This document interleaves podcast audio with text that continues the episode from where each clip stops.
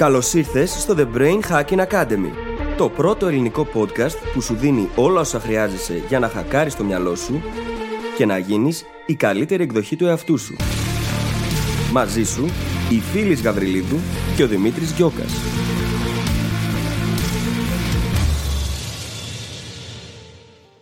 Γεια σου Brain Hacker! Ίσως να μην έχεις μάθει τις εξελίξεις ακόμη. Λοιπόν, το Brain Hacking Academy σταμάτησε επίσημα τη λειτουργία του στο επεισόδιο 200. Ναι, φτάσαμε στα 200 επεισόδια και είμαστε πολύ περήφανοι γι' αυτό. Κάπου στην πορεία όμως αποφασίσαμε να σταματήσουμε και να πάρει ο καθένας τον δικό του δρόμο. Ο Δημήτρης ίδρυσε το δικό του SEO agency και εγώ δημιούργησα το δικό μου πλέον brand και ένα νέο podcast που είμαι βέβαιη ότι θέλεις να βάλεις στη λίστα σου. Μπορείς λοιπόν πλέον να προσθέσεις στα 200 επεισόδια του Brain Hacking Academy μερικές δεκάδες ακόμα από το καινούριο μου podcast, τις Φιλοσοφίες. Από εκεί συνεχίζω να σου προσφέρω χρήσιμο υλικό για να γίνεσαι διαρκώς η καλύτερη εκδοχή σου. Μεθοδικά και εμπεριστατωμένα, όπως ακριβώς με έχει συνηθίσει τόσα χρόνια στο Brain Hacking Academy. Στις φιλοσοφίες θα με ακούσεις είτε μόνη είτε με κάποιον εκλεκτό καλεσμένο να αναλύω θέματα προσωπικής και επαγγελματικής ανάπτυξης και να απαντάω δικά σας ερωτήματα. Πάντα με σκοπό να κάνω τα σύνθετα απλά και να σε βοηθήσω να περάσεις στη δράση. Αναζήτησε το podcast στο Spotify ή σε όποια άλλη εφαρμογή μας έχεις βρει και μας ακούς με τον τίτλο Φιλοσοφίε ή βρες τα επεισόδια συγκεντρωμένα στη σελίδα μου phyllisgabriel.com. Να θυμάσαι, Υπάρχει καλύτερος τρόπος και είμαστε εδώ για να τον βρούμε μαζί. Σε περιμένω. Γεια σου Brain Hacker και καλώς ήρθες σε ένα ακόμα επεισόδιο του Brain Hacking Academy. Σήμερα αναλύουμε ένα πάρα πολύ ωραίο θέμα και μάλιστα ένα από τα δυνατά χαρτιά των υπεραναλυτικών που είναι η προετοιμασία. Το να προετοιμάζεσαι δηλαδή για πολλές διαφορετικές καταστάσεις ώστε να μην βρίσκεσαι ποτέ προεκπλήξεως και όταν βρίσκεσαι να μην αποτελεί αυτό τόσο πρόβλημα. Στο επεισόδιο βλέπουμε γιατί η προετοιμασία είναι τόσο σημαντική και πόσα πολλά πράγματα φέρνει στη διαδικασία μας και στην επίδοσή μας. Όπως ας πούμε ότι μειώνει το στρε και ότι απελευθερώνει χώρο στη βραχυπρόθεσμη μνήμη μας ώστε να αποδίδουμε καλύτερα σε κάθε κατάσταση. Στο επεισόδιο θα βρεις και πολύ πρακτικές συμβουλές για το πώς να μάθεις να προετοιμάζεσαι σε κάθε περίπτωση και να καλλιεργείς αυτή τη δεξιότητα και πάρα πολλά hacks για να το κάνεις αυτό ακόμα πιο αποδοτικά. Δεν θα σε κρατήσω άλλο εδώ. Πρόκειται για ένα πάρα πολύ δυνατό επεισόδιο το οποίο θα σε αφήσω να πας να απολαύσεις και θα τα πούμε στην άλλη πλευρά. Καλή ακρόαση. Καλησπέρα Δημήτρη. Καλησπέρα φίλης, τι κάνεις; Είμαι καλά. Μπορώ να πω ότι χαίρομαι πολύ αυτές τις μέρες διότι ανοίξαμε και πλέον μπορούμε να πάμε για καφέ, μπορούμε να βγούμε βόλτα, να δούμε τους φίλους μας. Με προσοχή πάντα βέβαια. Παρ' όλα αυτά ε, αισθάνομαι πολύ ανακουφισμένη που μπορώ να πάω μια εκδρομή στη φύση. Εσύ πώς είσαι; Νιώθω πολύ καλύτερα τον τελευταίο καιρό. Έχω ανανεωθεί αρκετά και συνεχίζω και δίνω χρόνο στην ξεκούραση. Ήταν αυτό που λέγαμε στο επεισόδιο για το high stress, high recovery. Ότι προσπαθούμε να σταθούμε σε μια high recovery περίοδο αυτή τη στιγμή. Το ότι ανοίξαμε είναι πάρα πολύ σημαντικό. Το ότι μπορούμε να βιώσουμε ξανά μια φυσιολογική ελευθερία με προσοχή πάντα, όπως είπες πάρα πολύ σωστά. Αλλά χωρίς αυτό τον εγκλισμό και αυτή την κούραση που είχαμε τόσο καιρό, αυτό για μένα είναι πάρα πολύ σημαντικό αυτή τη στιγμή και είναι κάτι που χρειαζόμουν πάρα, πάρα πολύ. Περισσότερο από ό,τι είχα καταλάβει κιόλας. Mm. Ναι, όταν έχεις την επιλογή, καταλαβαίνεις πώς ήταν όταν δεν την είχες. Και θέλω τόσο πολύ, εδώ και τόσο καιρό, να πάω μια εκδρομή στη φύση σε μέρη τα οποία ήταν εκτός νόμου Θεσσαλονίκης και δεν μπορούσα να τα επισκεφθώ. Ή γενικότερα να πάω κάπου, να πάω να δω τους γονείς μου, χωρίς να έχω το άγχος. Πράγμα που δεν μπορούσα να κάνω διότι ζουν σε άλλο νομό. Οπότε όλα αυτά, σε συνδυασμό με το ότι μπορώ να βγω ένα βράδυ, να ντυθώ, να βαφτώ, όπως όλα τα κοριτσάκια, και να βγω και να απολαύσω το ποτό μου κάπου που θα μου το φέρουν σε γυάλινο ποτήρι. Είναι μεγάλη Πολύ υπόθεση. σημαντικό αυτό το γυάλινο ποτήρι, παιδιά. αυτό το Μεγάλη γυάλινο υπόθεση. ποτήρι, ναι. είναι το σύμβολο της εποχής. Ναι. Πραγματικά είναι το σύμβολο της αλλαγής, μάλλον. Ακόμα Ναι. περισσότερο. Όχι, πολύ καλύτερα. Είμαστε πάρα πολύ καλύτερα και οι δύο. Θα έλεγα ψυχολογικά, σε ενέργεια, σε διάθεση. Τα πράγματα πάνε καλά για μας αυτή τη στιγμή και θέλουμε να φαίνεται και αυτό όπως και οι περίοδοι που δεν πάνε τόσο καλά και τις συζητάμε και αυτές μαζί σας. Έχουμε πει ότι η πραγματικότητα τα έχει όλα. Όλων μας. Τα έχει όλα και χρειάζεται να είμαστε πάντα προετοιμασμένοι και για τα καλύτερα και για τα χειρότερα σενάρια. Και κάπως έτσι. θα μιλήσουμε I σήμερα see για what ένα you πάρα did πολύ there. ενδιαφέρον θέμα. You saw it. Yes, I know. Καθότι θα μιλήσουμε σε αυτό το επεισόδιο για την προετοιμασία. Αλλά πριν πάμε εκεί, θέλουμε να σας πούμε πώς μπορείτε να βρείτε το journal μας στο site, στο brainhackingacademy.gr κάθετος journal Και αν δεν το βρείτε, αν δεν είναι σε απόθεμα, μπορείτε απλά να αφήσετε εκεί το email σας και θα σας ενημερώσουμε άμεσα μόλις το απόθεμά μας ενημερωθεί. Ναι, παιδιά, γιατί εξαντλήσατε την πρώτη έκδοση, το οποίο για μας είναι απίστευτο και σας ευχαριστούμε πάρα πολύ, όπως το έχουμε πει πάρα πολλές φορές μέχρι σήμερα. Και αυτή τη στιγμή που μιλάμε, τυπώνεται η δεύτερη έκδοση, η οποία θα είναι ακόμα μεγαλύτερη από την πρώτη, για να έχει αρκετά για όλους μας. Και όταν λέω όλους μας, εννοώ όλους μας, γιατί και εμείς βρεθήκαμε χωρίς όσα θα θέλαμε στα χέρια μας Mm. μετά από αυτή την πρώτη έκδοση. Και ανυπομονούμε κι εμείς. Βάλτε εκεί το email σας, αν πάτε σε σελίδα και γράφει εξαντλημένο. Και πολύ σύντομα, μέσα στις επόμενες εβδομάδες, θα έχετε ενημέρωση για τα επόμενα journals που θα είναι διαθέσιμα. Και φυσικά ετοιμαζόμαστε και για άδεια, έτσι. Και χαίρομαι πάρα πολύ. Καταρχάς, χαίρομαι πάρα πολύ και οφείλω να το πω και δημοσίως για το ότι έχω τόσο εξαιρετικούς συνεργάτες με τους οποίους επικοινωνούμε τόσο καλά. να ευλογήσουμε και λίγο τα γένια μας, δεν πάει αλλιώς. Και καταλαβαίνουμε πόσο σημαντικό είναι και το να φροντίζουμε τους εαυτούς μας. Και αυτό δεν το βρίσκεις εύκολα. Θα ήθελα να μπορεί να το βρίσκει κανείς πολύ πιο εύκολα. Δυστυχώς όμως χρειάζεται να το δημιουργήσεις. Δεν υπάρχει σε αυθονία εκεί έξω. Το καλό είναι βέβαια ότι πολλές εταιρείες έχουν μπει σε αυτή τη διαδικασία και αρχίζουν και αλλάζουν λίγο τη φιλοσοφία και τον τρόπο λειτουργίας τους. Όμως είναι υπέροχο πράγμα το να μπορείς να συνεργάζεσαι και να έχεις και κατανόηση. Και θα σου γυρίσω πίσω αυτό με την υπέροχη συνεργασία και θα κάνω και ένα μεγάλο shout-out και στην Τζούλια, γιατί δεν είμαστε μόνο οι Ε, ναι. δυο μα.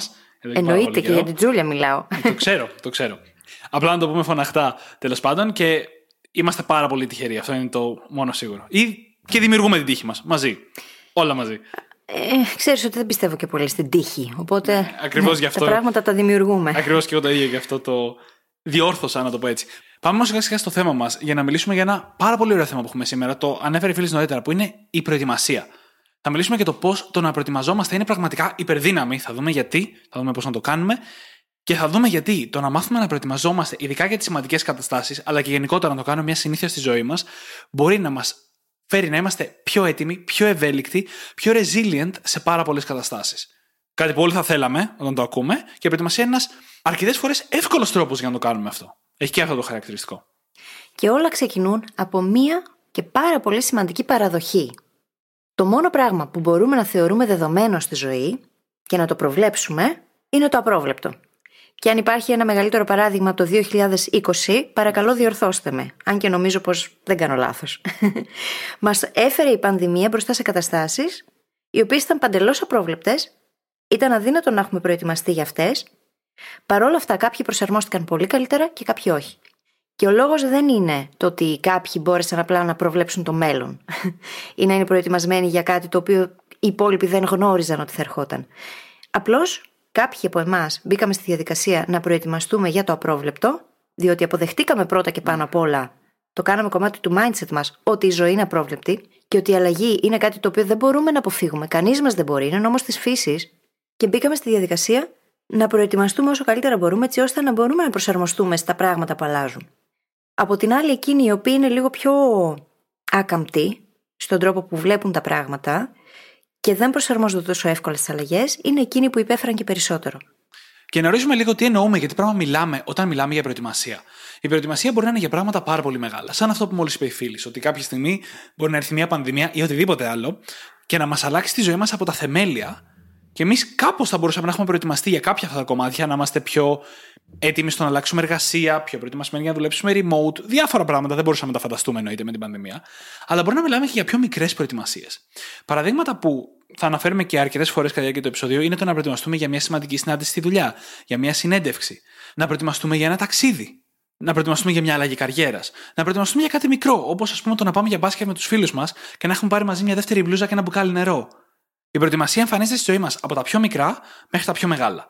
Και σε κάθε περίπτωση, αναλόγως και με την ιδιοσυγκρασία του καθενός, μπορεί να μας φέρει συγκεκριμένα αποτελέσματα και να μας γλιτώσει από διάφορα προβλήματα. Στα παράδειγμα του μπάσκετ, το πιο απλό, μπορεί να μας γλιτώσει από το να αρρωστήσουμε γιατί την αλλάξαμε μπλούζα μετά το μπάσκετ, μετά την άθληση. Αυτό που θα ξεκινήσω όμως να πω από τώρα είναι ότι η προετοιμασία είναι πραγματικά σαν hack.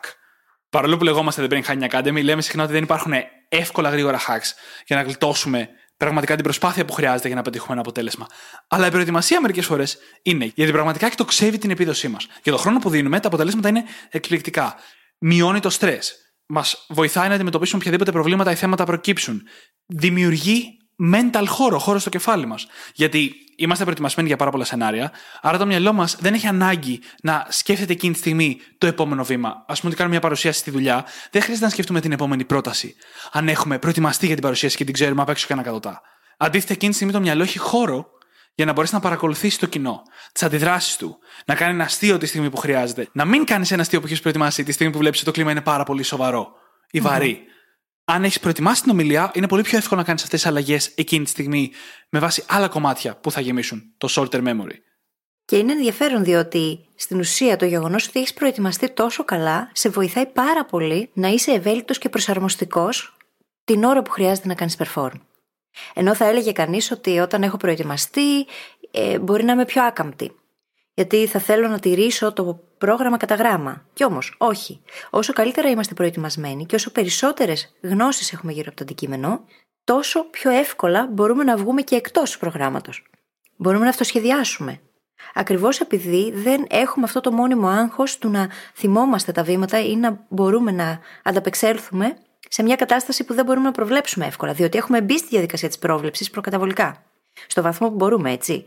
Και ένα πολύ ωραίο παράδειγμα, το οποίο θέλω να το αναφέρουμε τώρα εδώ ξεκινώντας, είναι εκείνο της κατάκτησης της Ανταρκτικής από τον Ρόαλτ Αμούτσεν και την ομάδα του. Εκείνη την εποχή είχαν ξεκινήσει δύο ομάδες, η ομάδα του Αμούτσεν και η ομάδα του Ρόμπερτ Φάλκον Σκοτ. Ο Αμούτσεν ήταν από εκείνους τους ανθρώπους που φρόντιζε να προετοιμάζεται για τα πάντα στο βαθμό που μπορούσε, όσο καλύτερα μπορούσε.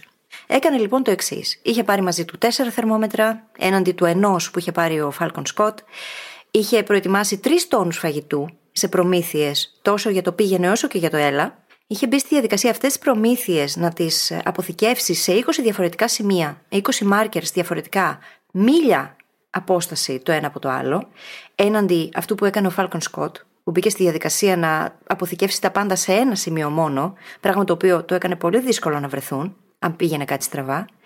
Και το αποτέλεσμα ήταν ότι ο Αμούτσεν και η ομάδα του πήγαν, φτάσανε στο Νότιο Πόλο και γύρισαν πίσω ασφαλείς έναντι της ομάδας του Ρόμπερτ Φάλκον Σκοτ, ο οποίος πήγε με το καλύτερο δυνατό σενάριο, γιατί αυτό είχε στο μυαλό του, ότι τα πάντα θα πάνε τέλεια, και απέτυχαν. Και όχι απλά απέτυχαν, δυστυχώς έχασαν και τις ζωές τους. Και αυτό είναι ένα εξαιρετικό παράδειγμα καλής προετοιμασίας. Διότι ο Αμούτσεν μπήκε στη διαδικασία να προετοιμαστεί για τα χειρότερα σενάρια και με αυτόν τον τρόπο κατάφερε να φέρει την ομάδα του πίσω σώα και ασφαλή. Αυτό είναι το τέλειο παράδειγμα για το resilience.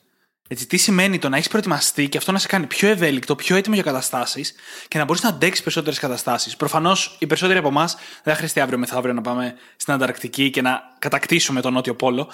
Αλλά αυτό είναι μια συνήθεια, μια δεξιότητα που μπορούμε να καλλιεργήσουμε η προετοιμασία και να βιώνουμε μικρότερα κομμάτια αντοχής, resilience, προσαρμοστικότητας σε όλα τα κομμάτια της ζωής μας. Και αυτό δεν είναι καν το μόνο μεγάλο πλεονέκτημα της προετοιμασίας. Υπάρχει άλλη μια δεξιότητα που είναι πάρα πολύ χρήσιμη.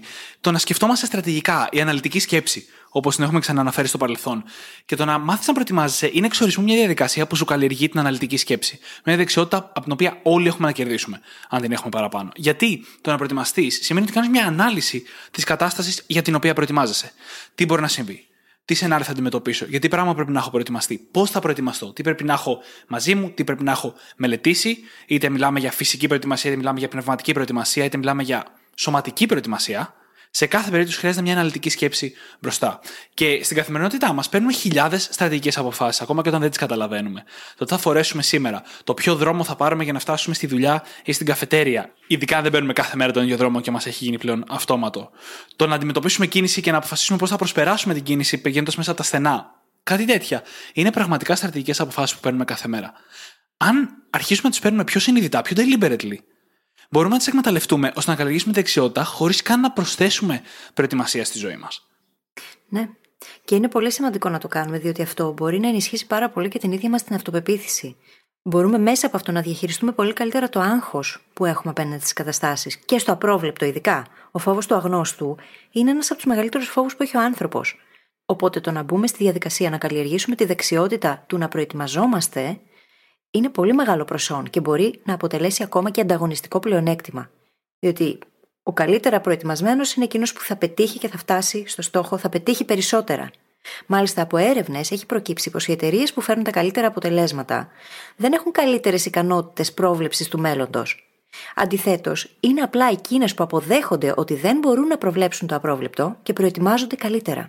Και αυτό είναι ένα από τα παραδείγματα που έφερε η πανδημία. Οι εταιρείες που μπήκαν σε αυτή τη διαδικασία, που προετοιμάστηκαν για το απρόβλεπτο και προσαρμόστηκαν αντίστοιχα πολύ εύκολα, είναι και εκείνες που τελικά κατάφεραν όχι απλά να επιβιώσουν, αλλά να κερδίσουν από όλη αυτή την κρίση. Και ένα fun fact για την προετοιμασία είναι ένα πολύ δυνατό χαρτί των ανθρώπων που τείνουν να υπεραναλύουν. Mm-hmm. Αν είστε παραναλυτικοί, αν ταυτίζεστε με το paralysis by analysis που έχουμε κάνει για το αντίστοιχο επεισόδιο, είναι πολύ πιθανό η προετοιμασία να είναι δυνατό σας χαρτί. Βέβαια, μπορεί να γίνει δίκο από μαχαίρι. Μπορεί πολύ εύκολα να φτάσει σε ένα σημείο που αρχίζει και γίνεται πρόβλημα και είτε μας παραλύει, paralysis by analysis, είτε γίνεται αναβλητικότητα. Γιατί αν το να πάω μια εκδρομή μονοήμερη από απλά παίρνω τα πράγματά μου και πάω μια μονοέμερη εκδρομή, γίνεται ένας μαραθώνιος προετοιμασίας στο μυαλό μας πρώτα και μετά πρακτικά, τότε είναι πολύ πιο πιθανό να γίνουμε αναλυτικοί ακόμα και στο να πάμε εκδρομή. Πόσο μάλλον στο να κάνουμε κάτι που είναι παραγωγικό και συνήθως πιο κουραστικό για το μυαλό μας. Όσοι έχετε ακούσει τώρα το επεισόδιο για την παράλυση από υπερανάλυση, θα καταλάβετε αμέσως ότι είναι και εμένα είναι τα δυνατά μου χαρτιά. Όντας υπεραναλυτικό, η προετοιμασία είναι το δυνατό μου χαρτί. Δεν είμαι απαραίτητα πάρα πολύ καλός στο να κάνω perform στη στιγμή που χρειάζεται. Τα καταφέρνω, αλλά μέχρι εκεί. Αλλά η προετοιμασία είναι αυτό που με βοηθάει εμένα να αποδίδω σε κάθε κατάσταση. Γιατί είμαι πάντα πραγματικά πολύ προετοιμασμένος. Μου βγαίνει αβίαστα. Αυτό δεν ισχύει για όλους. Και υπάρχει και το επιχείρημα ότι το να είμαστε πάντα προετοιμασμένοι μπορεί να ρουφήξει λίγο τη χαρά από το να είμαστε αυθόρμητοι. Και αυτό μπορεί όντως να συμβεί. Έτσι δεν είναι μια υπερβολή που λέει ο κόσμος. Γι' αυτό και θέλουμε να βρούμε ο καθένας μας την εξατομικευμένη μας ισορροπία. Mm-hmm. Πόσο θέλουμε να προετοιμαζόμαστε και πόσο θέλουμε να είμαστε αυθόρμητοι σε πράγματα. Ο γενικός κανόνας είναι ότι όσο πιο σημαντικό είναι αυτό για το οποίο προετοιμαζόμαστε, ένα σοβαρό meeting, μια σοβαρή συνέντευξη, μια μεγάλη ευκαιρία που έρχεται προς το δρόμο μας, τόσο πιο σημαντική είναι η προετοιμασία ανεξαρτήτως της ιδιοσυγκρασίας μας. Και θα δώσουμε και πολλά how to σε αυτό το επεισόδιο, διότι υπάρχει αυτό που ανέφερα και νωρίτερα, αλλά θέλω να το τονίσουμε λίγο παραπάνω. Υπάρχει το planning fallacy, το οποίο είναι bias. Το οποίο planning fallacy λέει ότι οι περισσότεροι άνθρωποι, ή τέλος πάντων ένα πολύ μεγάλο ποσοστό, Μπαίνουμε στη διαδικασία να σκεφτούμε το καλύτερο δυνατό σενάριο και να προσδοκούμε ότι αυτό είναι και εκείνο το οποίο θα εκτελεχθεί. Πράγμα το οποίο όμως σχεδόν ποτέ δεν συμβαίνει. Το planning fallacy λοιπόν μπορεί να μας βάλει πάρα πολλές παγίδες και να φέρει πάρα πολλούς μπελάδες. Διότι πόσες φορές έχει συμβεί να υπολογίσεις ότι θα φτάσεις στο ραντεβού σου σε 15 λεπτά και να φτάσεις πραγματικά σε 15 λεπτά στο ραντεβού σου; Σχεδόν ποτέ δεν θα συμβεί, διότι υπάρχουν παράγοντες που δεν μπορούμε να προβλέψουμε, όπως πόσα κόκκινα φανάρια θα μας πιάσουν, πόση κίνηση θα έχει στο δρόμο, το χύψη ατύχημα που μπορεί να έχει συμβεί και να μας καθυστερήσει, το οτιδήποτε που μπορεί να μας καθυστερήσει και δεν μπορούμε να προβλέψουμε. Λόγω του planning fallacy, λοιπόν, μπορεί κανείς να πει ότι, έλα μωρέ, χρειάζομαι μόνο 15 λεπτά να φτάσω, και τελικά να χρειαστεί 45 λεπτά να αργήσει το ραντεβού και να πάνε από εκεί και πέρα όλα στραβά. Τη στιγμή που θα μπορούσαμε να είχαμε δημιουργήσει buffer time, να είχαμε δώσει τον εαυτό μας το περιθώριο, να είχαμε σκεφτεί τι θα μπορούσε να πάει στραβά ή ότι θα μπορούσαμε να χρειαστούμε επιπλέον χρόνο, να τον συνυπολογίσουμε και με αυτόν τον τρόπο να γλιτώσουμε πάρα πολύ στρε και πολύ κακή διάθεση. Και στο συγκεκριμένο παράδειγμα, να πω ότι η προετοιμασία μπορεί να γίνει και πιο εύκολη και με διαφορετικό τρόπο. Παραδείγματος χάρη, εγώ δεν πάω πουθενά που έχω ραντεβού, που έχω συγκεκριμένη ώρα που θέλω να φτάσω, χωρίς να ανοίξω τα Google Maps και να κοιτάξω την κίνηση από το σημείο που είμαι μέχρι τον προορισμό. Βάζοντας απλά mm-hmm. τι οδηγίες και βλέποντας αν έχει κόκκινο στο δρόμο. Για να το υπολογίσω. Και συνήθως αυτό το κάνω σχετικά κοντά στο ραντεβού, ώστε να μπορώ να καταλάβω αν η κίνηση θα με επηρεάσει, όχι η κίνηση της προηγούμενης ημέρας, προφανώς. Mm-hmm, mm-hmm. Αν ένας προορισμός που δεν το ξέρω καθόλου, μπορώ να ρωτήσω κάποιον που ξέρω ότι έχει πάει με το αυτοκίνητο εκεί, να μου πει τι να περιμένω από πάρκινγκ και από κίνηση, ας πούμε. Και τώρα γυρνώντας λίγο στο planning fallacy, θέλω να πω το εξής. Το planning fallacy δεν είναι πάντα το καλύτερο σενάριο. Σίγουρα υπάρχουν άνθρωποι που πάντα προετοιμάζονται για το χειρότερο σενάριο.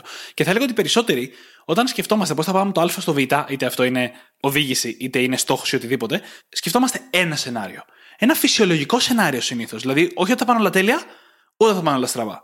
Το πρόβλημα με το planning και γιατί είναι διαφορετικό από την προετοιμασία, είναι ότι προετοιμαζόμαστε για ένα σενάριο.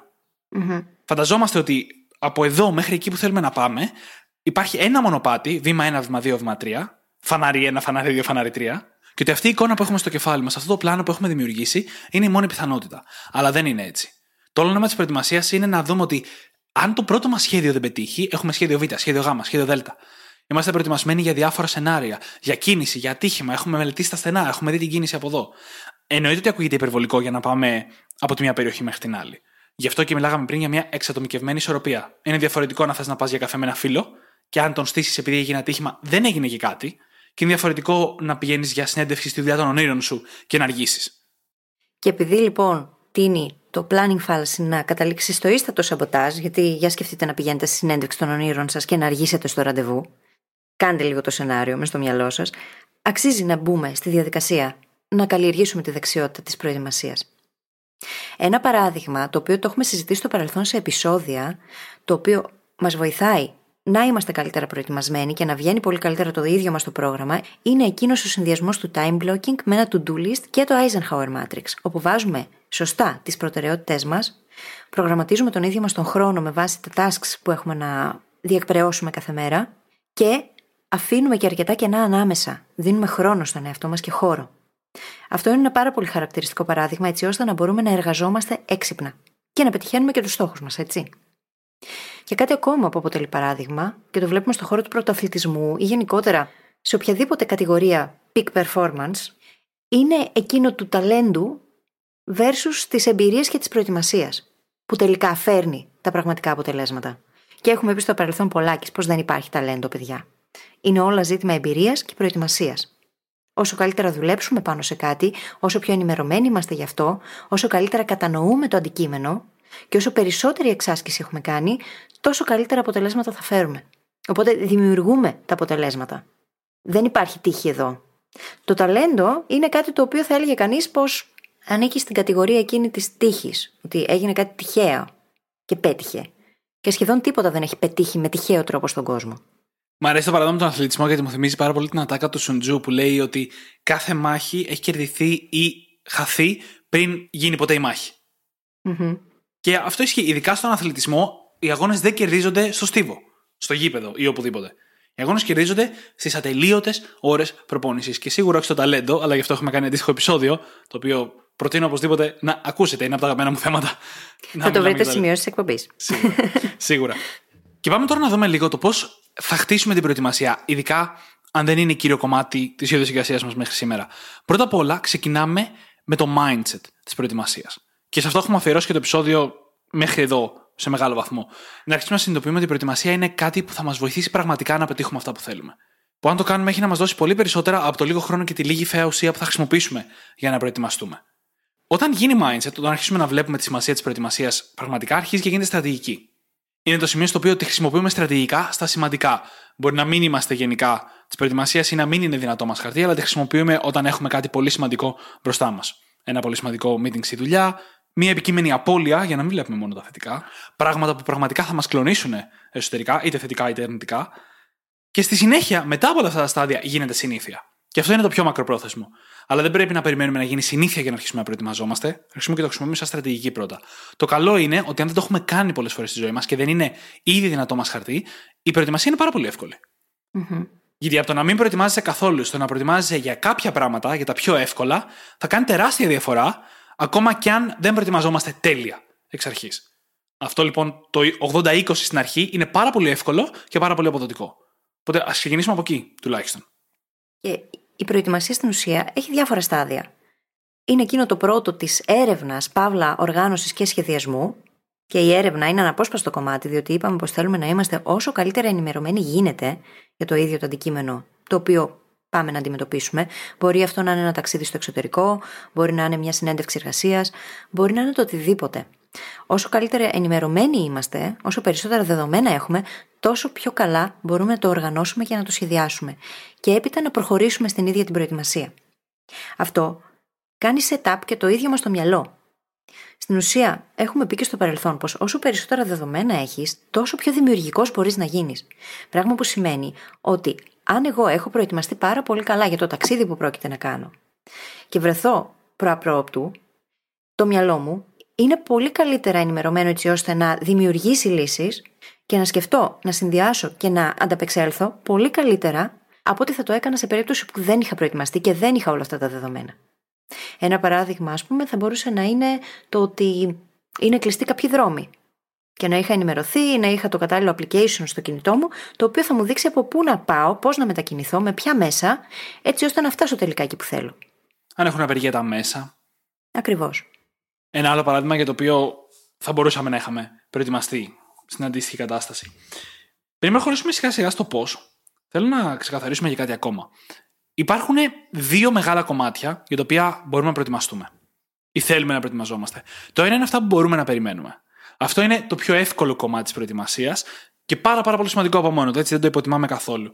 Απλά μπαίνω σε μια κατάσταση, ξέρω ότι θα χρειαστεί από μένα, ξέρω όταν πάω για μια συνέντευξη ότι θα με ρωτήσουν κάποιες από πολύ κλασικές ερωτήσεις, όχι όλες εννοείται, και γιατί να μην έχω προετοιμαστεί για αυτές για να αποδώσω ακόμα καλύτερα. Ερωτήσεις όπως πού βλέπεις τη ζωή σου σε πέντε χρόνια, ποιες είναι οι μεγαλύτερες σου αδυναμίες, πες μας για μια φορά που αντιμετώπισες μια πρόκληση και τα κατάφερες, και πολλά άλλα παραδείγματα.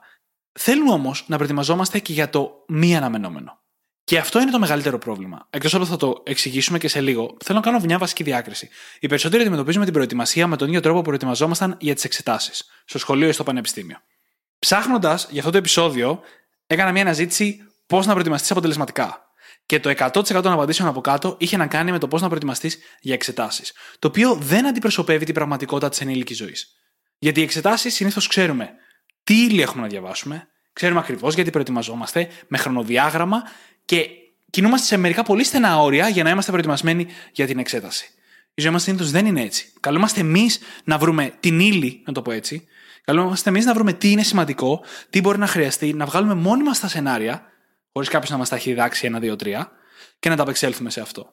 Αυτό που λείπει από τις εξετάσεις είναι κυρίως το κομμάτι του να προετοιμαστούμε για πράγματα που δεν μπορούμε να περιμένουμε ακριβώς ότι θα συμβούν. Είτε τα φανταστούμε μόνοι μας, είτε δεν τα έχουμε καν φανταστεί. Και δυστυχώς αυτό που συμβαίνει στη ζωή, επειδή ακριβώς δεν έχουμε μάθει να προετοιμαζόμαστε, είναι αυτό που θα συνέβαινε στην οδήγηση.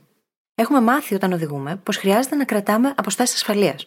Έτσι ώστε αν συμβεί το οτιδήποτε και ο μπροστινός μας φρενάρει απότομα ή συμβεί το οτιδήποτε πραγματικά στο δρόμο, να έχουμε το περιθώριο, τον χώρο και τον χρόνο να αντιδράσουμε έτσι ώστε να προφυλαχτουμε Αυτό που συμβαίνει στην πραγματικότητα όμως, στη ζωή μας, μοιάζει με το να οδηγούμε με απόσταση ενός εκατοστού από τον μπροστινό αυτοκίνητο.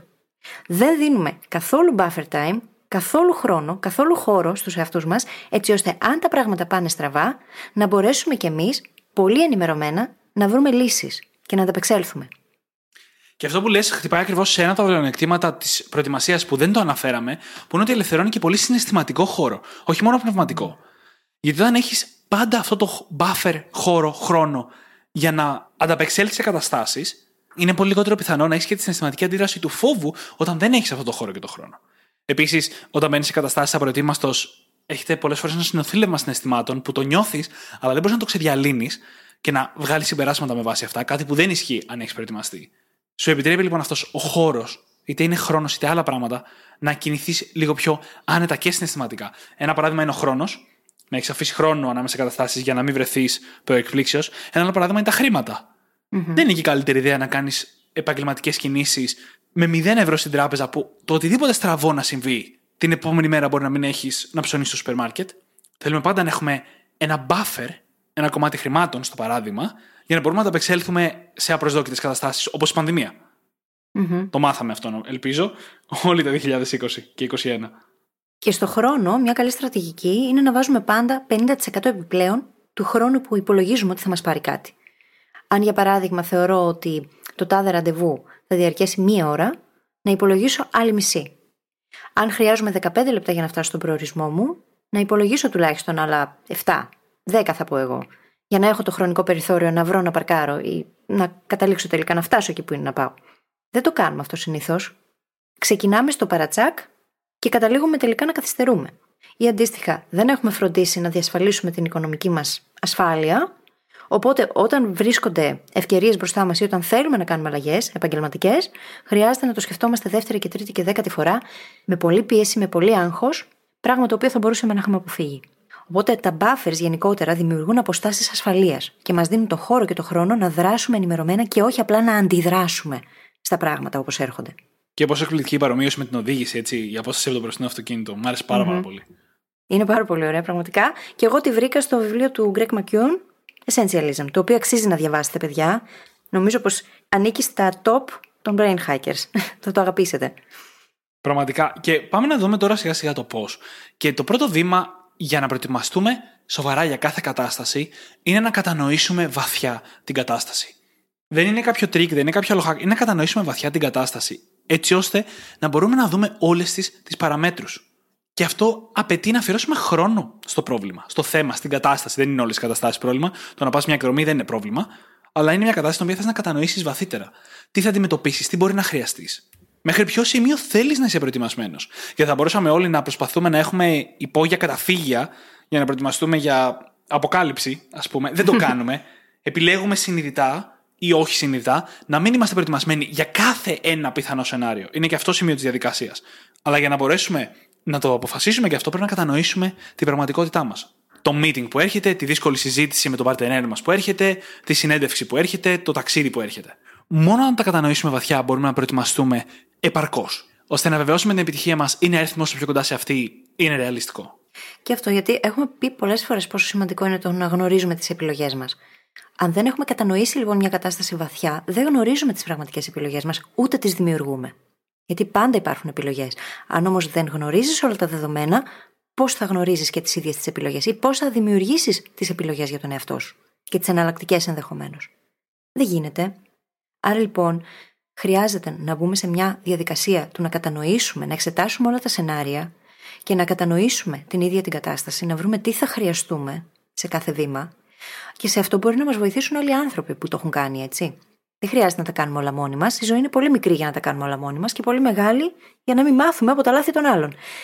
Άρα λοιπόν, χρειάζεται να μπούμε και σε αυτή τη διαδικασία. Αν κάποιος, για παράδειγμα, όπως είπε πριν ο Δημήτρης, γνωρίζει έναν προορισμό και εμείς δεν έχουμε ξαναπάει, μπορούμε να τον πάρουμε ένα τηλέφωνο και να μάθουμε για αυτόν τον προορισμό. Τι να περιμένουμε, αν θα έχουμε θέμα με το πάρκινγκ ή οτιδήποτε τέλος πάντων. Μπορούμε να συζητήσουμε με ανθρώπους που έχουν πετύχει επαγγελματικά στο αντικείμενο με το οποίο ασχολούμαστε εμείς και να πάρουμε τα δικά τους insights έτσι ώστε να προετοιμαστούμε. Να ξέρουμε καλύτερα τι μας περιμένει. Και ένα σωρό άλλα παραδείγματα που θα μπορούσαμε να σκεφτούμε. Στα πλαίσια της μετακίνησης, έτσι ακόμα, κάθε ταξίδι είναι διαφορετικό. Το να πας ταξίδι σε μια χώρα στην Ευρώπη είναι διαφορετικό από το να πας σε ένα ταξίδι κάπου στην Νοτιοανατολική Ασία. Η προετοιμασία που απαιτείται είναι διαφορετική. Αν δεν κατανοήσουμε αυτές τις διαφορές και τις απαιτήσεις, δεν θα έχουμε προετοιμαστεί επαρκώς. Αυτό που είπες μόλις, το να μιλήσουμε με κάποιον που έχει ταξιδέψει σε ένα τέτοιο μέρος, ή το να βρούμε άρθρα στο ίντερνετ, έτσι. Δεν είναι ανάγκη να βρούμε κάποιον να μιλήσουμε τίτα τέτ. Να πληροφορηθούμε για αυτές τις απαιτήσεις είναι πάρα πολύ σημαντικό κομμάτι και εκεί μπαίνει όλη η έρευνα. Γιατί άλλα πράγματα χρειάζεται να έχεις μαζί σου για να ταξιδέψεις στη Γαλλία, για παράδειγμα, και άλλα στην Ταϊλάνδη. Είναι διαφορετικά ταξίδια με διαφορετικές απαιτήσεις. Και το ίδιο ισχύει και για καθημερινά πράγματα. Ένα δείπνο με ένα φίλο από τα παλιά είναι διαφορετικό με ένα πρώτο ραντεβού, που είναι διαφορετικό με ένα δείπνο με το τέρι σου που έχεις να κάνεις μια δύσκολη συζήτηση. Διαφορετικές καταστάσεις. Και παρόλο που μοιάζουν το ίδιο είναι και τα τρία ένα δείπνο, Χρειάζεται να καταλάβεις λεπτομέρειες του καθενός. Και αυτό είναι που μας βοηθάει πάρα πολύ και στην ευελιξία που λέγαμε νωρίτερα. Γιατί όταν έχεις αποκτήσει μια βαθύτερη κατανόηση της κατάστασης, πέρα από την προετοιμασία, πέρα από τα κομμάτια της συζήτησης που θα τα έχεις σκεφτείς στο μυαλό σου και θα ξέρεις τι να πεις, ας πούμε, της συνέντευξης, θα προκύψουν και κομμάτια που δεν τα έχεις προετοιμάσει. Και αν έχεις πραγματικά κατανοήσει την κατάσταση, είναι πιο πιθανό να έχεις σωστή αντίδραση. Ναι, γιατί στην προκειμένη δεν θα ήταν καν αντίδραση. Θα ήταν κάτι το οποίο proactively, προνοητικά, έχεις ήδη ετοιμάσει τον εαυτό σου για να το κάνει. Είναι η λογική του fear setting exercise που έχουμε πολλές φορές χρησιμοποιήσει, του Tim Ferris, που έχουμε μπει στη διαδικασία να σκεφτούμε τα χειρότερα δυνατά σενάρια και να προβλέψουμε λύσεις.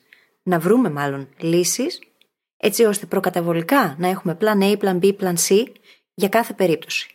Ώστε να βγούμε από τη δύσκολη κατάσταση όσο πιο γρήγορα γίνεται, στην περίπτωση που πραγματικά εκτελεχθεί η συγκεκριμένη κατάσταση. Σε κάθε περίπτωση όμως, αυτό αφαιρεί, μειώνει την ανάγκη της λήψης αποφάσεων στη στιγμή. Διότι έχουμε πάρει τις αποφάσεις μας προκαταβολικά.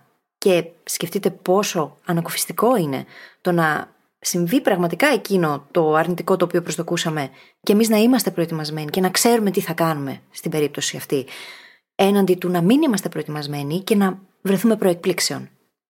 Σκεφτείτε τη συναισθηματική μας κατάσταση μόνο όταν συμβεί κάτι τέτοιο και πόσο πολύ αξίζει να μπει κανείς στη διαδικασία να κάνει αυτό που έλεγε ο Λίνκολν. Sharpening the axe. Την ατάκα που λέει ότι αν είχα 6 ώρες να κόψω ένα δέντρο, θα αφιέρωνα τι 4 για να ακονίσω το τσεκούρι μου. Mm-hmm. Και φυσικά το fear setting exercise είναι μόνο μία άσκηση η οποία βασίζεται κιόλας στα αρνητικά σενάρια, αλλά θα μπορούσαμε να την επεκτείνουμε αυτή και σε όλα τα σενάρια. Μέτρια, θετικά, mm-hmm. αρνητικά, πώς θα ήταν τα πράγματα αν πάνε καλά, αν δεν πάνε, τι πρέπει να έχω προετοιμάσει. Και θέλω να προσθέσω και άλλη μια πολύ σημαντική παράμετρο που είναι ο χρόνος πάρα πολύ συχνά στην προετοιμασία μας. Έχουμε μπροστά μας κάποια βήματα που θέλουμε να κάνουμε, είτε για τη δουλειά, είτε για ταξίδια, είτε οτιδήποτε. Και αυτά έχουν κάποιες χρονικές απαιτήσεις, κάποιο χρονικό προσδιορισμό στο πότε πρέπει να γίνουν. Παραδείγματος χάρη, όταν έφτιαχνα το κόρσο μου, ένα κομμάτι της διαδικασίας ήταν να το βιντεοσκοπήσω.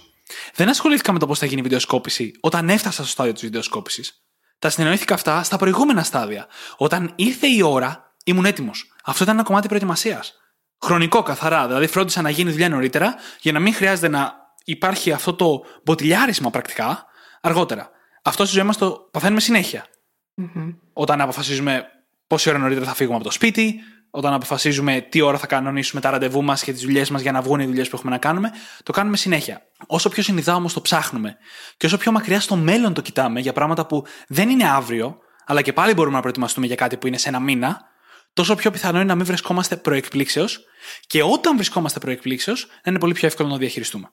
Ακριβώς. Και αυτό διότι όλη αυτή η προετοιμασία και στο παράδειγμα που αναφέρεις τώρα για το course, στην ουσία οδηγεί στο να γίνει η εκτέλεση, το performance, πολύ λιγότερο αγχωτικό και φυσικά όχι με βίαιο τρόπο. Όπως θα γινόταν στην περίπτωση που κάποιος δεν θα ήταν προετοιμασμένος κατάλληλα και θα ένιωθε πάρα πολύ μεγάλη πίεση και άγχος απόδοσης. Αυτό θέλουμε να αποφύγουμε μέσα από την καλή προετοιμασία. Μία ακόμα τεχνική για να προετοιμαστούμε είναι το να προσωμιάσουμε τη διαδικασία, να προσωμιάσουμε αυτό που έχει να συμβεί. Παράδειγμα, αν έχω μια συνέντευξη, να κάνουμε ένα mock interview, ένα ψεύτικο interview με ένα φίλο. Με κάποιον που θα μας ρωτήσει τις ερωτήσεις και εμείς θα τις απαντήσουμε έτσι ώστε να έχουμε προετοιμαστεί για όταν θα ρωτηθούμε στην ίδια τη συνέντευξη. Το ίδιο για μια ομιλία.